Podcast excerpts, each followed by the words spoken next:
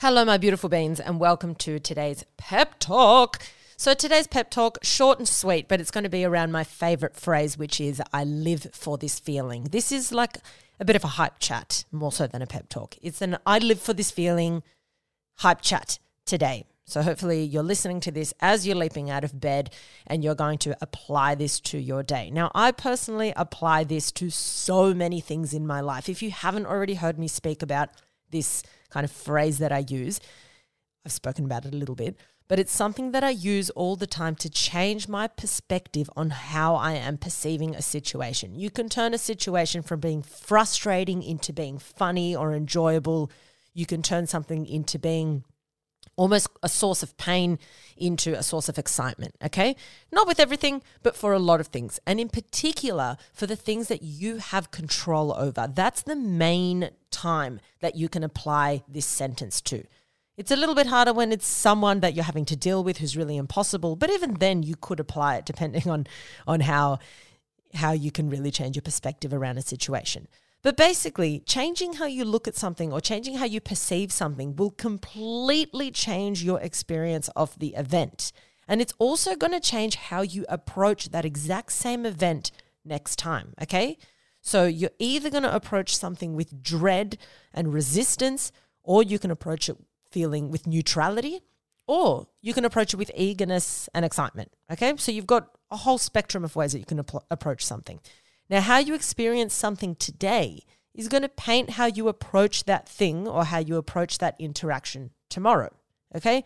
Now, another really good thing to think about is that you can't focus intensely. You can't put conscious, focused attention on two things at once. Your conscious attention can only be given to one thing at a time. You can't be excited and stressed at the exact same time. Okay? You can you can kind of bounce between the two throughout the span of, of you know an hour or throughout the day but they can't happen at the exact same time okay? That's why laughter they always say laughter is the best medicine in the sense that laughter is a form of respite for you. It is your it's like a relief. It is your escape from what you are experiencing in that moment even if only for a moment. It actually allows you to ex- escape that thing okay? It wipes your mind of the current stress fears sadness pain all of that. Okay. So, knowing this, you can use this as a tool for many things in your life and many things in your day. You don't have to think, all right, I have to change my mood for the rest of the day. That's a huge task and it's pretty impossible to do so. But if you think, I can't think of two things intensely at the one time. So, how many times can I try and quickly switch my focus, even if just for a moment, to a different feeling? Okay. And then you want to think, how many times can I do that during the day? How many times can I fill up these with these little tiny moments? And before you know it, you'll have a lot more control over what you're feeling. It's not to say you're not going to feel a bad thought, but it's going to say that you can intercept it and quickly try and intervene or replace it even for a moment. Okay? So that way things don't get so intense. So that way you don't end up spiraling. All these good things can come from that. Now, for me, like I said, one of my mantras is I live for this feeling. So basically, it's the idea that when I'm up against a challenge or a fear or something I haven't done before or a physically demanding task where I'm working out, you know, running, training, whatever, I then turn my focus around from being focused on discomfort to being about something else. So, for example, if I reach the challenging point in a workout and I tell myself, this is I live for this feeling. This is what I came here for. I came here to be out of breath. I came here to work. I came here to get my body moving, to get to a point where I can push through something in order to improve. When I get to that point where it's really difficult, I think I might have not been here before. This might have been the furthest I've run, or this might have been, you know, the best I've performed, or this might have been the best I've done this week. It doesn't have to be ever. And I'm fucking here for it. I'm fucking living for this feeling. Not, oh, it's starting to hurt now. Why did I bother coming? Oh my God, I'm a failure. Oh, I can't get through this. Even if I end up failing out of the exercise, I'm like, that's what I'm here for. I came here because today I wanted this kind of workout. This is what I'm here for. I live for this feeling.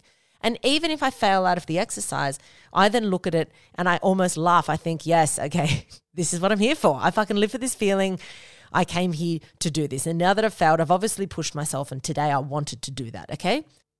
And now you don't have to look at it from a, phys- a physically demanding point of view because sometimes physical exertion is easier than emotional exertion. But you can do it like when I'm really stressed at work, and I'm talking really stressed. Everything's annoying me. I've got all these emails that I've got to get to. I've got meetings. I've got people that I'm dealing with, situations that I'm dealing with, some positive, some negative. I sometimes pause and think, Alexis, I live for this feeling. While I am frustrated, look back and think of when you would have dreamed for this to be what you're doing with your time or what you're doing with your life. And even if you're not in your dream job, you can look further back and think, remember when you were in high school and you were desperate to get a job? And now you fucking got something where you have responsibility and people relying on you. Fucking live for that. Like it's a bit frustrating and annoying, but that's fucking awesome that you're doing something like that. And it doesn't mean you have to stay in this position forever, but change your perspective, being like, I created this and I can grow it or change it or whatever. But it's awesome that I'm in this position. I live for this, okay? You can apply this to so many things. When something's really hard to comprehend and I'm trying to work something out, whether it be at uni or, or trying to fucking work out how to pay superannuation, I think, fuck, this is hard. But once I get through this, I'm going to be smarter than when I got here. I'm one up on the Alexis of yesterday, right? I love coming across a challenge because it means a gain is on the other side of that challenge. So instead of thinking, oh, challenge, I'm going to feel like a failure, goodbye, goodbye, goodbye, I think there's something on the other end of this. And I might not get there today, but I'm working on it today. And that's fucking exciting. It's exciting to come across something that you have no idea about and to think that in a matter of hours or weeks or maybe a bit longer, you'll be at a point where you can really comprehend that topic or that subject. That's amazing. And when you get into that headspace, you release the resistance, okay? Because a lot of the time, the reason we can't get through something is because we are resisting the discomfort of what that represents, okay?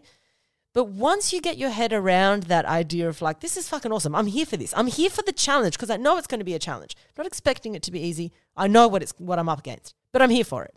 And if you think on the other end of this, there's a, there's a gain, and then you're able to be like, okay, I'm releasing the resistance. I'm not expecting it to be something that it's not. I'm here to accept what it is. You then have less stress and you're more likely to do better at the task because you aren't blocking yourself from doing the task. We believe what we tell ourselves. So if you say this is going to be so hard, this is going to be so hard, I'm not getting this, this is fucked, I hate this subject, I hate it, I hate it, I hate it. What do you think is going to happen when you sit down and start working on that task? You're going to be so stressed. You're going to have all this cortisol floating around. It's going to impact your ability to reason and focus. However, if you turn around and think, this is a challenge, Let's grab a glass of water, coffee, whatever it is. I'm going to sit down and I'm just going to apply myself for two hours to this challenge. Doesn't matter what I get done. I'm fucking here for it. I live for this feeling. I live to be challenged because why else are you on this planet? You want to grow. You want to be able to look back and say, I did that. I completed that. I learned that. I'm wiser now because of that. Okay. You don't want to sit there passively like some fucking rock on the road. No, we're here for this feeling. Okay. Now, today, what will your focus be around? What can you apply this to? Okay. And think when I'm doing this thing, I can only think or feel one thing intensely at a time. So every time you start to spiral when you're approaching something, ask yourself, can I change this? How can I live for this feeling? Can I change this situation? Can I turn around how I am experiencing this exact situation? And then try and do it. Guys, thank you so much. Love you so much. As always, remember be kind to yourself, be kind to your brain. Don't take shit from anyone, and especially don't take shit from yourself. Danke.